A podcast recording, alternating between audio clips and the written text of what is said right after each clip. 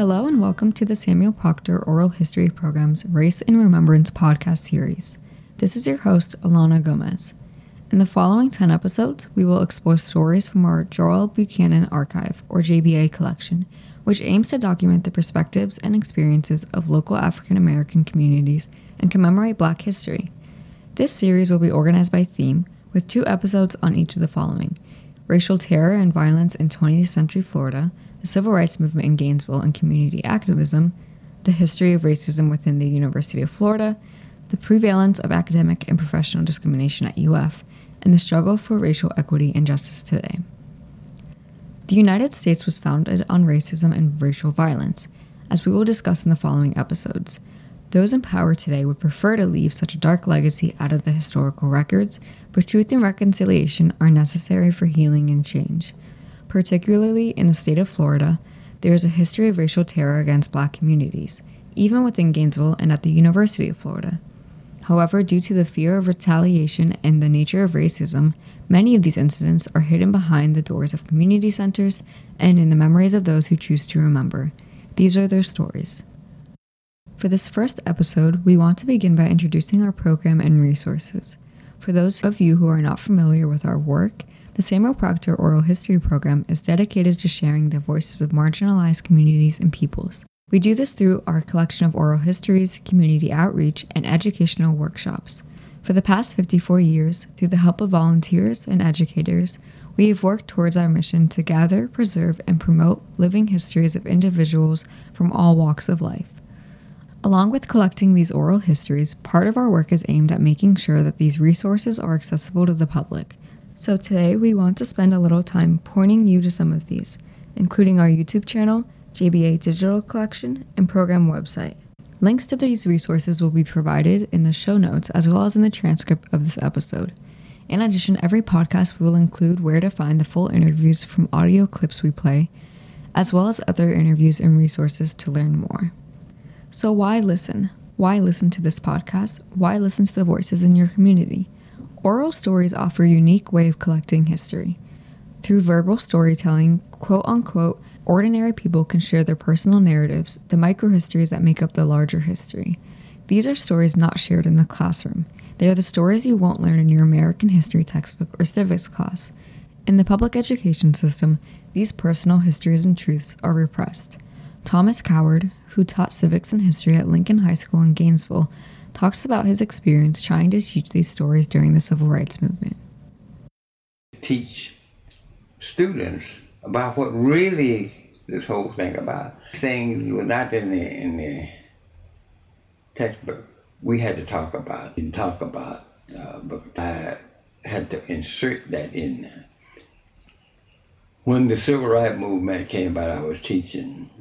Uh, they were not mentioned in the textbook, so I was teaching my students. There were also other pressure groups that were not mentioned in there. Mm-hmm.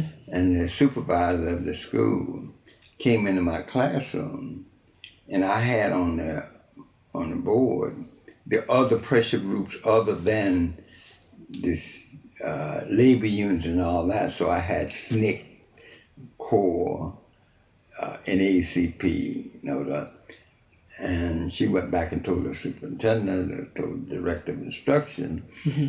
that I was, this was during the civil rights movement, that I was teaching subversive activities.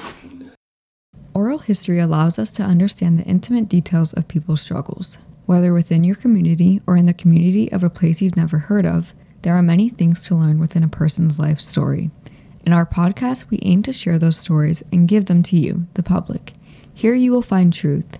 Here you will find reconciliation. Here you will find remembrance. From the words of Dr. Patricia Hilliard Nunn, this is the importance of oral history to share the stories that may avoid or neglect, be it out of racism, ignorance, or fear. How do you exclude this? How do you exclude this information? So, if you're going to write a book, about these people. What you're saying is okay well those the lives of those laborers were not important mm-hmm. um, which is false which would be a lie. Um, or you're saying i'm just going to pretend it's not there. But i think more than that i think that It's people have been socialized not to see it. Because even the people who are from here don't want to talk they don't want to when you talk about you know you know see now you're talking about something else here there that is a subject that um, people still have fear about and i'm talking about a lot of the black families because you you could be lynched you could mm-hmm. be killed if you did certain things if you did not adopt certain um, um, physical behavior and oral behavior as you go about your regular day. Now, even with that in place, and this is why I think it's a travesty for people who call themselves historians to exclude the real stories of these people from their work. Despite the prevalence of racial violence and discrimination, it is often intentionally covered up, both in the present day and in records of the past. Here is Ms. Sherry DuPree discussing the insidious nature of such exclusion. This is hidden history, and this is the program of Florida from the very beginning. They have promoted Florida as a tourist state, as a state to come and have fun and enjoy yourself. But the true history, not only African American history, but the Indian history, the Cubans, um, the Haitians, all the cultures that are here, has not ever been told. And it's done that way to give the appearance of a state where you can come and have fun and enjoy, and that's not the case. Once you get into the history, you see that there's a lot of change, and a lot of it has been miswritten. And that's one of the uh, things that the NAACP is bringing out the miswriting of the history. While the past cannot be changed, it is important to honor historical truths as a way to understand and improve our current context. Only by recognizing the prevalence of racism across time and space can we hope to avoid repeating such patterns of oppression. While recounting a painful memory of her daughter encountering and internalizing racism, Miss Patricia Stevens Due also highlights how history tends to repeat itself.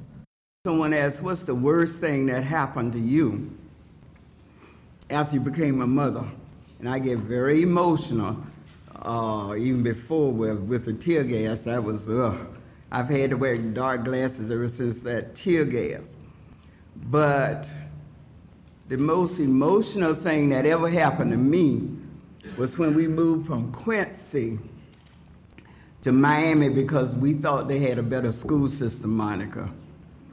What we found, because my mother worked, we had to take Tananarive, who was three years old but ready for school, with us as we tried to find a home school for her and they would say white only.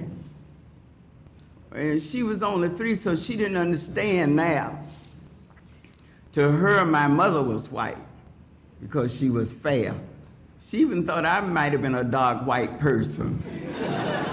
so to her, it was only a matter of becoming white, and that was no problem. She got in her little bed and poured powder all over her body. And she said, Mommy, I'm white now. Will I be able to go to school?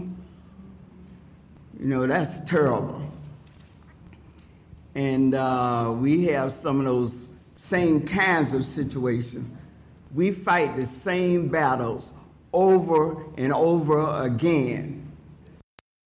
It is our hope that this podcast series will help amplify the often ignored stories of the Black communities at UF, in Florida, and across the nation. We hope that you not only learn something new, but apply the principles of oral history to your life by listening to and respecting others' perspectives. If you have any suggestions or comments, please feel free to utilize the email or social media given in the show notes to connect with us. We encourage you to share your own thoughts and stories with us via voice recordings so we can highlight listeners' takeaways in our closing episode. Tune in next week when we will be discussing the history of racial terror in 20th century Florida. Until then, keep listening to the stories around you.